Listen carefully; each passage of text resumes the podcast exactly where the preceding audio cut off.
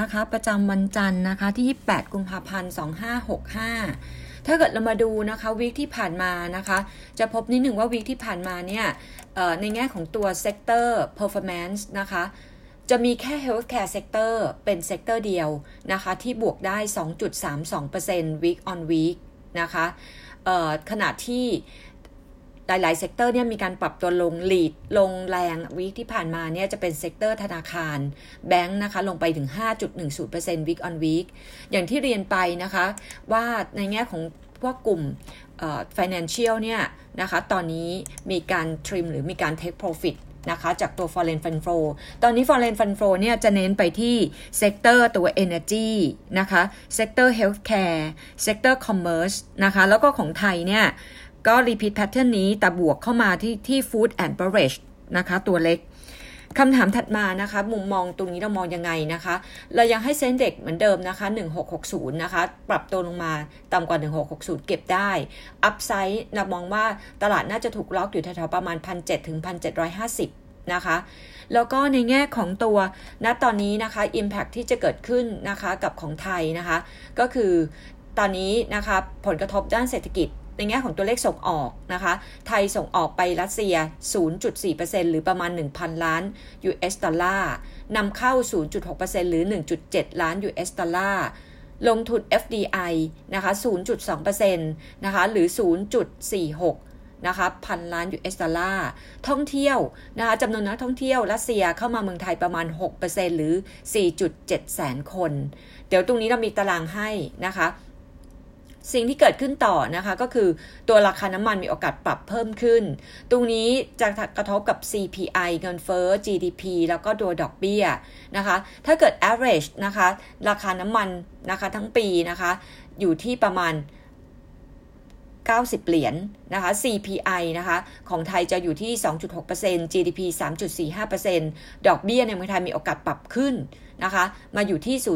0.75%แต่ถ้าเกิดว่า average นะคะทั้งปีนะคะ ปีนี้น้ำมันอยู่ที่ประมาณ 100 เหรียญ CPI นะคะ จะอยู่ที่ 3.1% GDP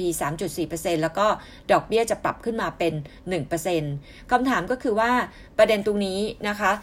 จะมีผลกระทบเท่าไหร่ต่อเศรษฐกิจรัสเซียนะคะคำตอบก็คือประมาณ 2-3 เดือน แล้วตรงนี้จะสังเกตนิดหนึ่งว่ากลุ่ม financial เนี่ยเป็นเป้าหมายนะคะที่มีการ short เพราะหลายคน concern ว่านะคะการ sanction รอบนี้เนี่ยเริ่มจากการตัดช่องทาง SWIFT นะคะ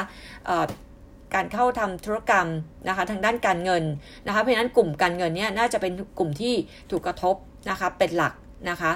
อันนี้เราก็ alert คราวนี้เนี่ยประเด็นก็คือ reaction จากภาครัฐ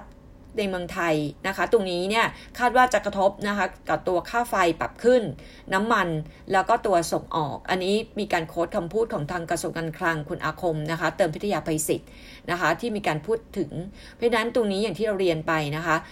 กลุ่มโรงไฟฟ้านะคะ เรายังมองว่าเป็นกลุ่มที่น่าสนใจอยู่นะคะ เราเน้นไปที่ทางด้านของตัวกัฟนะคะ แล้วก็ในแง่ของตัว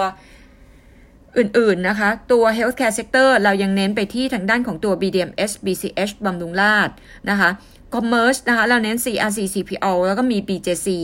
นะคะทางด้านของกลุ่ม energy นะคะเราก็มองว่าอาจจะ trading นะคะ ตัวปตทสพตัวบางจากนะคะแล้วเป็นทางด้านของตัว g u f นะคะ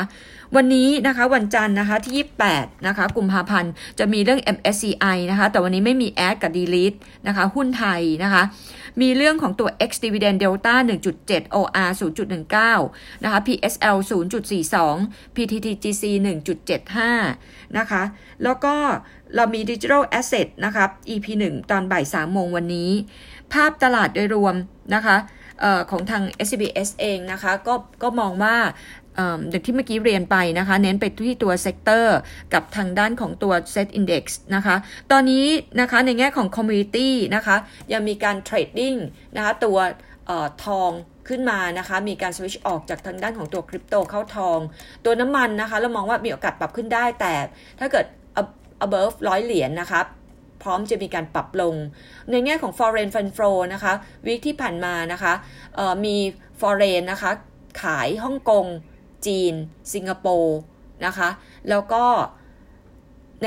ตอนนี้เนี่ยเบรนท์นะคะขึ้นแรงนะคะบวก8%นะคะ sector ที่ outperform นะคะหรือเป็น sector หลักที่ flow เข้านะคะ จะเป็น renewable กับ healthcare sector นะคะ แล้วก็ในแง่ของตัว research paper นะคะ เราสรุปสั้นๆเลยนะคะ เรามีการอัปเกรดนะคะ ESSO จาก underperform มาเป็น neutral target เป็น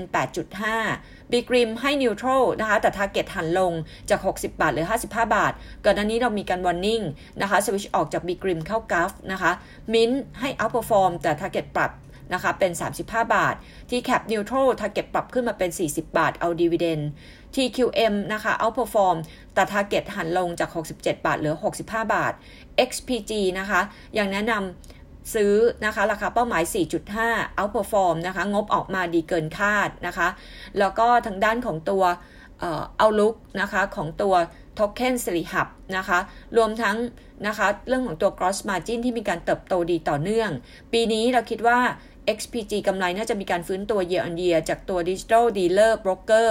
นะคะ ซึ่งจะเริ่มไตรมาสที่ 2 ปีนี้ บวกกับค่าธรรมเนียมค่าบริการ ICO Portal นะคะจะเข้ามาช่วยด้วยนะคะ อันนี้ก็อัปเดตจากบลไทยพาณิชย์ค่ะ